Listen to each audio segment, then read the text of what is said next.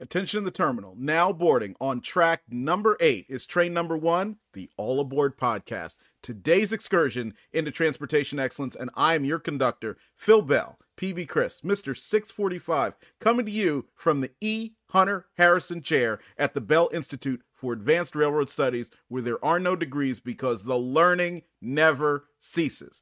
And as always, I'm behind this, the Brunswick Green PLB microphone, and I'm happy to bring you to today's, there I should say, this year's first Train Book Thursday. So yip, yip, yip, yip, yip, yip, yip, Yahoo. And we've got a great show for you already on tap. So today we're actually going to be talking about um, a book that I've become a very big fan of. Gregg M. Turner's William and Henry Walters. Make sure I get the full title here. William and Henry Walters, father and son founders of the Atlantic Coastline Railroad. Right here, it's a paperback. Um, actually, very well done, and it has the purple, which is critically important because purple is, of course, the color most associated with the Atlantic coastline. Now, uh, let me get you. I know you saw my my actual book, but this is it here on uh on Amazon. And what we'll do is we will have a link in the description below.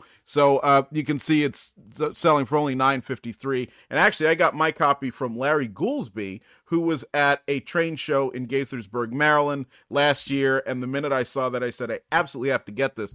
Because for so many years I had grown up uh reading or hearing about William and Henry Walters. So, William Thompson Walters was the founder of the Atlantic Coastline. His son, Henry Walters, did a lot of the operation of the railroad and led the company for many years until he passed away in the early 1930s. And he was followed by his nephew, man named Lyman Delano. And if you think about the name Delano, um, you've probably heard it as in Franklin Delano Roosevelt. So that gives you an idea of how well connected and influential in business and politics that both William and Henry Walters were.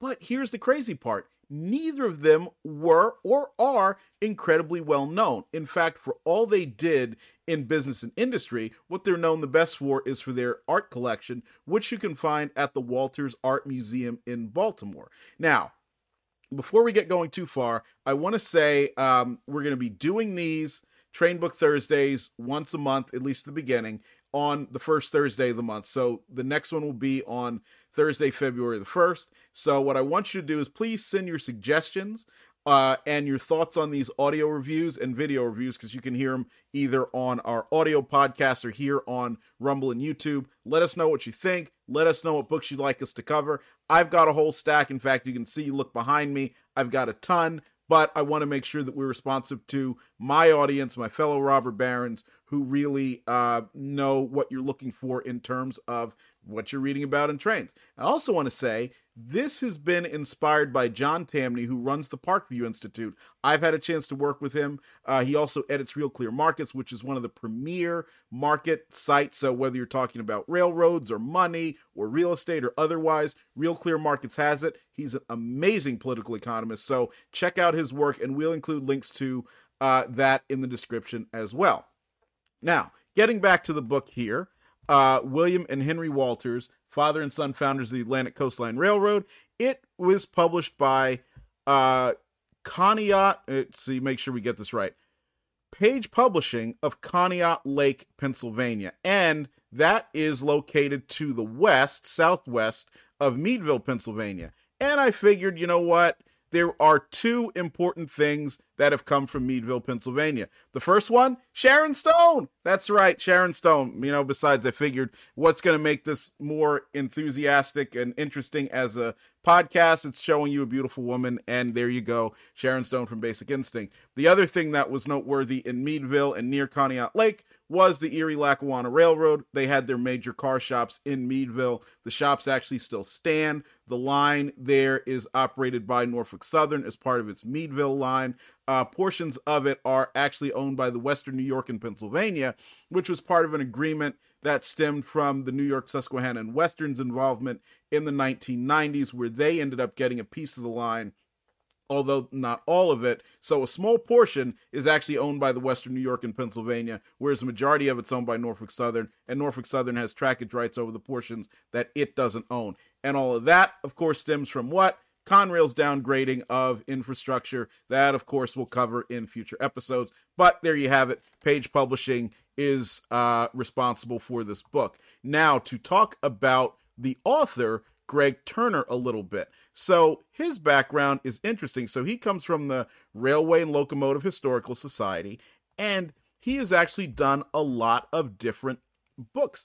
Uh, some examples include Railroads of Southwest Florida and Journey into Florida Railroad History, as well as Connecticut Railroads and Illustrated History. And for the Connecticut Railroads book, he did receive several plaudits and awards for it. So he's somebody who's very accomplished and knows his stuff when he's talking about railroads, particularly those in Florida or that serve Florida. So um, the book is 116 pages long, and then Added to that are five pages of notes, together with a seven page bibliography. As you'd expect from someone who was working with the Railway and Locomotive Historical Society, and I believe he was actually leading it, it's incredibly well researched, and it starts with William Thompson Walter's birth in 1819 in Liverpool, Pennsylvania, which is in the Harrisburg area. Now, I want to stress a little bit here why that is so important because it is very, very difficult, largely because we didn't have as much in the way of systems of record keeping as we do now to understand the beginnings of a lot of these figures. Now, we'll talk about somebody like a Thomas Jefferson or Ben Franklin and so on because they were so well known and because they came from very prominent families. It was easy to, in some ways, whether it's acquire their papers or look through them or there was a family bible or something. And many many historians have dug into these individuals over the years. That's why we know so much. But when it comes to somebody who might be important but is somewhat lesser known like william thompson walters that's much harder. So that shows you the depth to which uh, turner went in order to do this. He stresses one of the most notable things about both william thompson and henry walters. And like i said they kept a low profile if you really think about it, what do you know most about the Atlantic Coastline Railroad? You know they painted their uh, locomotives purple, silver, and gold. Although that, of course, came after Henry Walters was dead and long after William Thompson was. You know that they owned the Louisville and Nashville, which we'll get into, or I should say, controlled the Louisville and Nashville. You know they were prominent railroad, but you don't know a whole lot about the people that founded them. That's why. Now, the discussion of William's early life talks a lot about what many Americans from the 1800s might have experienced, which was working in an early industrializing economy. So, William Thompson Walters, born in 1819, remember, this was not all that long after the country's founding, number one. And number two, we still had not had the full impact of the Industrial Revolution coming to America. It was on its way, and actually, William Thompson Walters, according to the book, managed the first smelting mill in America to produce iron in coal fired furnaces. Now, I'm not entirely sure how true that is because you have to remember uh, several things. First, is that a lot of different people have similar ideas, and a lot of different people will have similar ideas at similar times because there are needs that have to be met. So while Reebok might be the one that patented the Reebok pump and got it out there, we don't know how many other people came up with the idea of being able to actually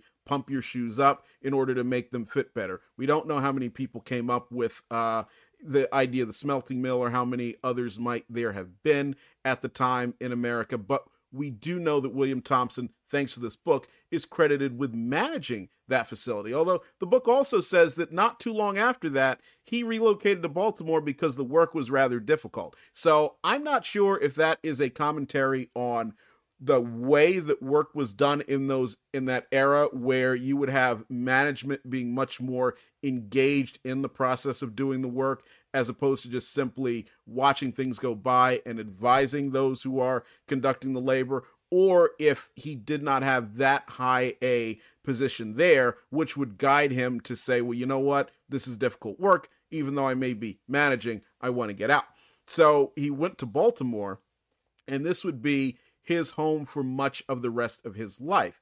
And he started working with a fellow Baltimorean, Samuel Hazlehurst, and that's an example of how he would typically do business. While he did a lot of very important things, uh, he almost always had some form of partner uh, in the business with him and someone who was prominent. So we might look at someone like Elon Musk today, and Elon Musk most certainly has partners in Tesla and SpaceX and X, formerly known as Twitter. But in a lot of cases, those partners are more or less subordinate, whereas he is taking the lead in running those. And in case of publicly traded companies like Tesla, most certainly very subordinate if you're a shareholder. Um, but Walters tended to have if not equal partnerships, significant partnerships with people like Hazlehurst. Later on, he opened uh, W.T. Walters and Company, which became a manufacturer and distributor of liquor. Now, what I really enjoyed about the book is how he makes sure to show the lives of William Thompson and Henry Walters in context, especially as it goes to the discussion of William Walters' feelings on secession, Maryland's potential secession from the Union during the Civil War time. He talked about how it was critical to secede in order to maintain commerce and everything that had been built up in Baltimore. And quite frankly, I think he may have been right with that because you've got to really think about uh, even if we we're looking at today the commercial and industrial patterns and how cities are related to each other, Baltimore, although it is much more in a northerly area, it does not quite have the same relationships with places like Philadelphia uh, as New York does. So, therefore, so much more of the commerce, not only in that day and still now, was much more centered to the south. So Walters suggesting, William Walters suggesting that, hey, yeah, I should probably secede made perfect sense in order to preserve that economic order that everyone, whether you're talking about the slaves or you're talking about the people who were uh, capitalists and industrialists like William Walters themselves, were invested in in some form. So um, the other thing that he points out here is some of the early rail investments by William Thompson Walters. And those are the Baltimore and Susquehanna Railroad, which was later rolled into the Northern Central. Those are two railroads that would ultimately become part of the Pennsylvania Railroad. And that makes for a little bit more interesting discussion later on when we talk about some of the larger forays. Now, after the war between the states, which is what some people call the Civil Wars, the book talks about that more aggressive involvement in railroading and Walter's desire to see a railroad that connected Richmond, Virginia with Charleston, South Carolina. And he wanted to do that for several reasons. First of all, he had been also heavily involved in the perishables trade. So you're thinking about the results of agriculture, what was grown, what was sold. A lot of it then, as now, was grown in the Southeast, and it was coming up through the mid Atlantic and Baltimore to be sold in northern markets. So Walters wanted a way to streamline this and make this more effective, hence his interest in doing so. Uh, and so that led to what we talked about in episode, I believe it is four, uh, where we discuss the Atlantic coastline and its beginnings. So we'll share a link on that uh, from that episode in the description so you can go back and take a look. Uh, but this leads us to chapter three, which I find to be the most interesting in the entire book where they talk about the Southern Railway Security Company, which was a failed effort to put together, as it sounds like, a holding company to control a variety of railroads in the Southeast, including the Richmond and Petersburg that we talk about in episode 4, as well as the Northeastern Railroad and several other properties. Now, eventually, a lot of those railroads would become part of the Atlantic coastline, uh, but the Southern Railway Security Company didn't make that happen. However, what led to the Southern Railway Security Company? It wasn't just Henry, excuse me, William Thompson Walters' desire to be a big player in the movement of these goods. It was the desire of the Pennsylvania Railroad, the Pennsylvania Railroad, the PRR, to get involved in the Southeast. And keep in mind, this was a time when business as a whole was what much, much, much more entrepreneurial. And so, therefore, you would have someone like the Pennsylvania Railroad, which was then becoming a very strong and established uh, entity in the Northeast, say, hey, wait a second, look, the Northeast is great, but we want to make our mark on other parts of the railroad industry as well. So, it's interesting to view through the lens that Turner provides how the Pennsylvania Railroad gets involved, how they're able to build relationships with people like the Walters, who they knew from the Northern Central and, Baltimore and Philadelphia, but also work with them in a way that was not fully as you might expect today, where you know, if you want to be involved with this, send your application in and maybe you'll get elevated these were people who were powerful in their own right, the Walters and other partners. So for them, for the Pennsylvania Railroad to get involved in that and have to cede a substantial amount of its control over what they were hoping to accomplish is very notable. Now, the other part that I think is very interesting about this is the discussion of Henry Plant and the plant system. Now, you'll remember from our discussion of the Atlantic coastline, the plant system operated in Florida, Georgia, and Alabama, and I believe it had some uh, connections into South Carolina, but I'll have to check my map to see. That meant this railroad was critical because, sure, William Walters had a great thought of let's connect the um, the Mid Atlantic, Richmond area, and eventually Baltimore and so on. Let's connect that with Charleston and the ports there.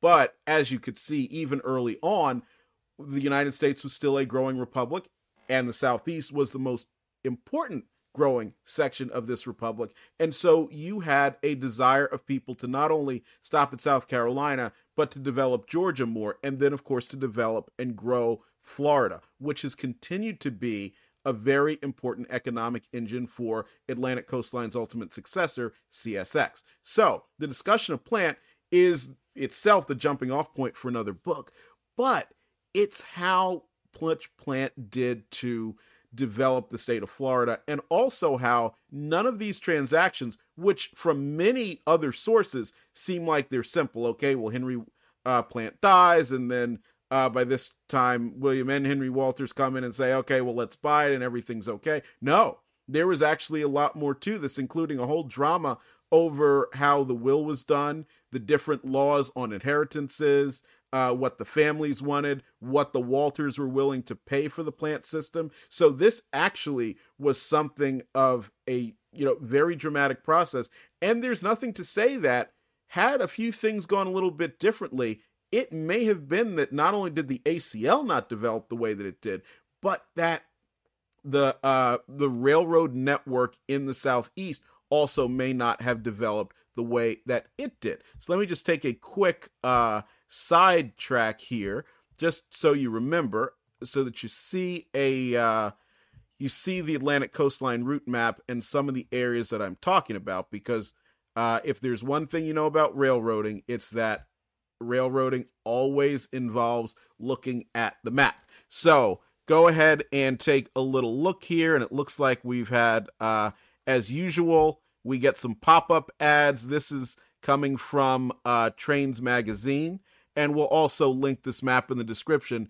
But you see there, Richmond, which is in the northeast uh, quadrant of this map, uh, the main line that heads down through the Charleston area, just to the east, excuse me, just to the west of Brunswick, down into Jacksonville, and then to a variety of points in Florida that do not include Miami, but get somewhat close to that area. Then you see, and most of that trackage in Florida was, of course, part of the plant system. Uh, some of it was developed following the plant system by the ACL itself, but the majority of it was there. And then you look at Georgia and Alabama, and there again, the majority of that trackage was developed by the plant system, uh, together with some affiliations that came later. So that gives you an idea of how important uh, Henry Plant was and why so much time and effort is spent to discuss that as part of this book. But Turner does a great job of doing that and really does whet the appetite. So, one of the things I'm going to do is actually go out and look for a good book on Henry Plant and uh, discuss that with you later on. Another part that is very critical to the development of the Atlantic coastline and also the discussion of Henry Walters, William Thompson Walters' son, is the uh, affair of the acquisition of the Louisville and Nashville. Now, the Louisville and Nashville became part of the Atlantic coastline's orbit. If I recall correctly, for a long time, they had about 33, 34% of the stock, which gave them control, even if they didn't own everything. This came about because there was a man named John Gates, and he went bet a million. That was his nickname. Uh, he was a stock speculator, a lot like the meme stock people are now. And he decided, you know what? I want to go buy some of this stock because he thought the L&N stock was going to have a big pop, and ultimately it did. But he made a mistake. He bought so much of the stock that he actually controlled the company. But he didn't want to do that. And a lot of the meme stock investors, they don't want to own GameStop. They don't want to own BlackBerry or AMC. They were just looking to make a profit in somehow. Well, the L&N was a meme stock for a while, and then we ended up with a problem. The government was getting involved, and they were saying, "Whoa, we're not exactly sure we want John uh, Bet a Million Gates to control the Louisville and Nashville. Louisville and Nashville certainly didn't want him to be doing that, uh, as I'm sure. And uh, so in steps J.P. Morgan. And of course, throughout railroading, we see the fingerprints of J.P. Morgan on a lot of it, even today. Now, we're not talking about the bank that's run uh, by Jamie Dimon today. We're actually talking about the John Pierpont Morgan, J.P. Morgan himself. He did so much in order to reorganize the railroad network. And um, in subsequent episodes, I'm sure we'll talk about his involvement in creating the Southern Railway and ultimately the Norfolk Southern that we know today. But what um, J.P. Morgan did was broker the sale of the L&N stock to Henry Walters and the Atlantic Coastline Railroad.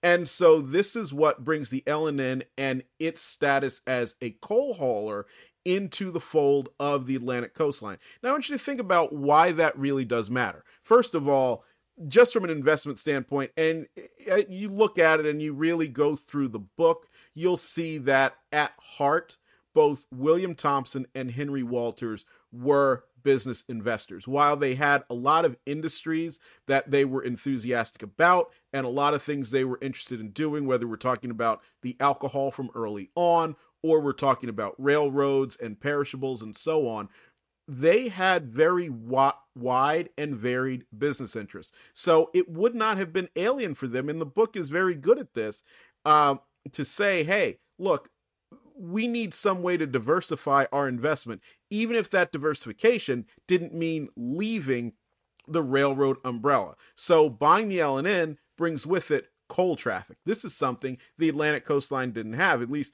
not in any uh, significant quantity whatsoever, because its lines were largely located from the Piedmont to the Fall line. So you know, Virginia Piedmont Fall line and down the East Coast eventually getting to Florida. So, what does coal do? Well, it provides a more reliable means of income that offsets some of the cyclicality that comes with the a more agricultural or industrial focused um, traffic base that the ACL itself had. So think about this. If you're having a year where the crops don't quite yield, and we all know in Florida that does happen from time to time, whether there is you know some disease that the orange groves catch or there's too much frost or something like that. Well, when your railroad is so focused on that traffic, that could mean a dramatic decline in not only your revenues, but your net income as well. And remember, one of the most important things for railroads is to have high revenues, not only because that's what attracts investors to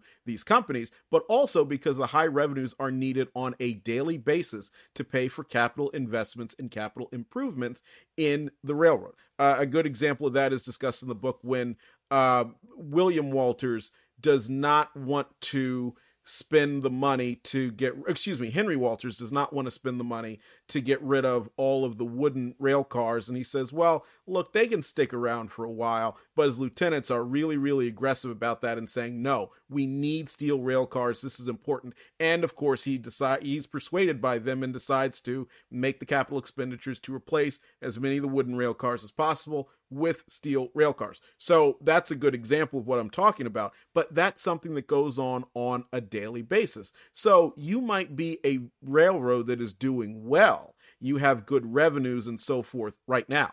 But then what happens when that economic downturn comes? Even a downturn that lasts for a year, maybe a downturn that lasts for a year and a half, whereas the recession might be relatively short, but it takes time for the economy to recover that means that you will not have as much revenue as you need to fund these expensive things.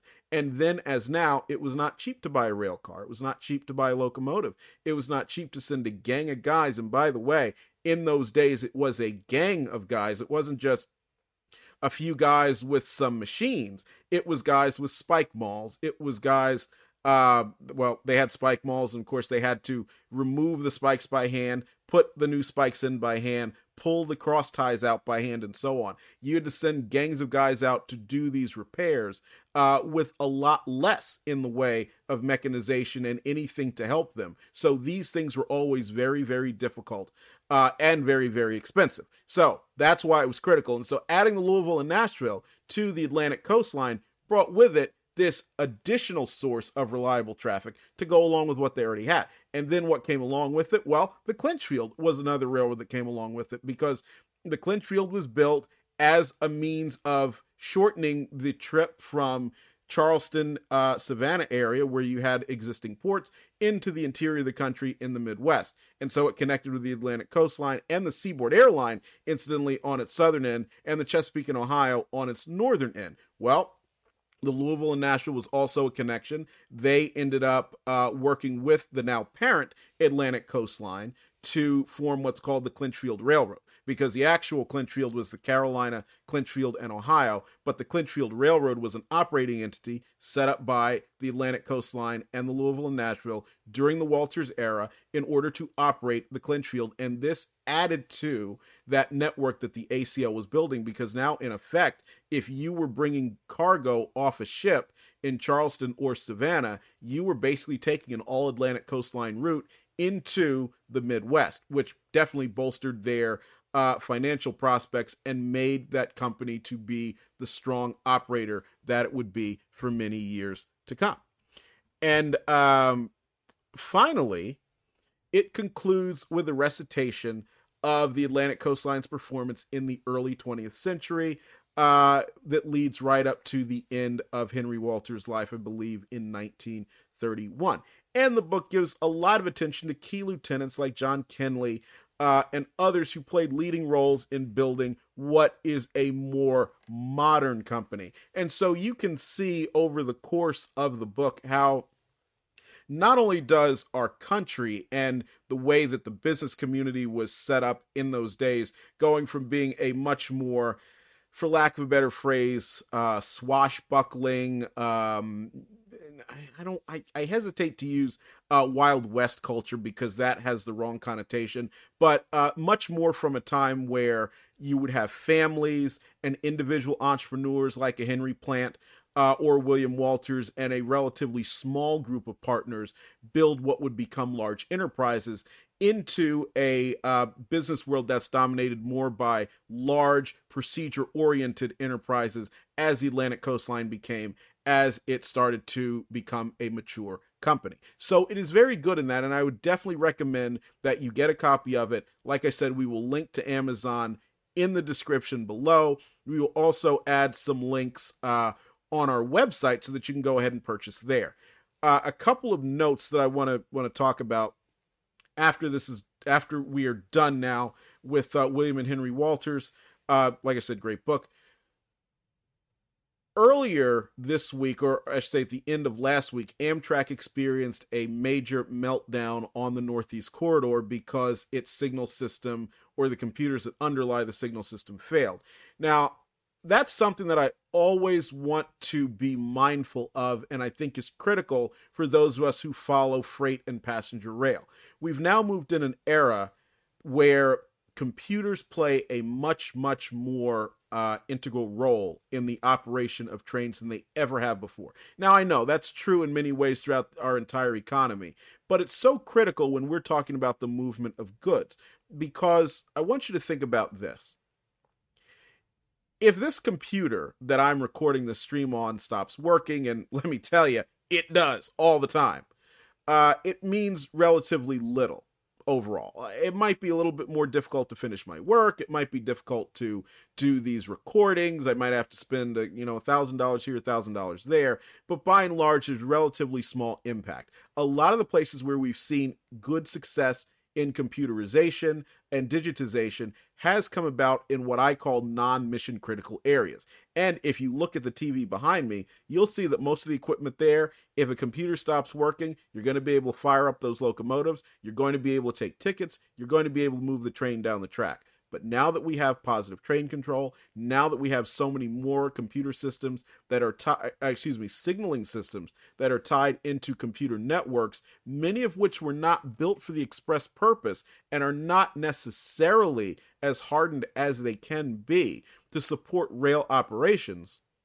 you're going to unfortunately I believe, see much more of this happen. Now, thankfully, Amtrak got the problem cured in a relatively short period of time, but the impact did re- reverberate, and we've seen this happen in other parts of the rail industry as well. So, what I'm hoping is that we will see over the next few decades, and I do believe it will take decades, uh, an effort to build parallel systems. We must have robust analog systems that are able to be not only safely and uh, effectively operated by those who operate the railroads, but also legally operated because for example, one of the problems that I have with positive train control, and to be completely transparent here, I hate positive train control. I think it is one of the worst things that ever happened to railroading. And uh, Barbara Boxer, being the primary sponsor of the bill that brought it to us, is a good example of why she never should have been in Congress in the first place. Needless to say, can't stand positive train control. But one of the problems with it is that while it does not have to be legally a digital system, it became a digital system through the regulatory process. And so now, again, we're asking people that don't necessarily have experience in railroading, and those are the Silicon Valley nerds, to help determine how the railroad operates. And that is something that is going to take a lot of time for them to understand and be able to integrate. So, having the legal ability to do things to accomplish the same goals, uh, legislative goals when it comes to safety, for, with an analog standpoint, is critical to maintaining the safety of this system. And that is something that we absolutely must be mindful of for years to come. So, I will leave you now. Uh, I thank you for joining with me to talk about William and Henry Walters, father and son founders of the Atlantic Coast Line Railroad. I thank you for giving me a little bit of time here to rant and rave about why positive train control is bad and why we must retain the ability to utilize analog control systems to operate our trains and that we should not be worshiping at the feet of the digital god all the time. Uh, we will have our next episode on Monday. That's Money Day, Money Day, January 8th. So stay tuned for that at 12:05 p.m. on all of our outlets. And as always, please email me info at allaboard.media. That's I N F O at allaboard.media if you have any comments, suggestions, you think I'm a complete idiot, or you want to know how I look as good as I do when I'm coming to you here from the E. Hunter Harrison chair at the Bell Institute for Advanced Railroad Studies. So we'll see you down the main line, and I hope you have a great day.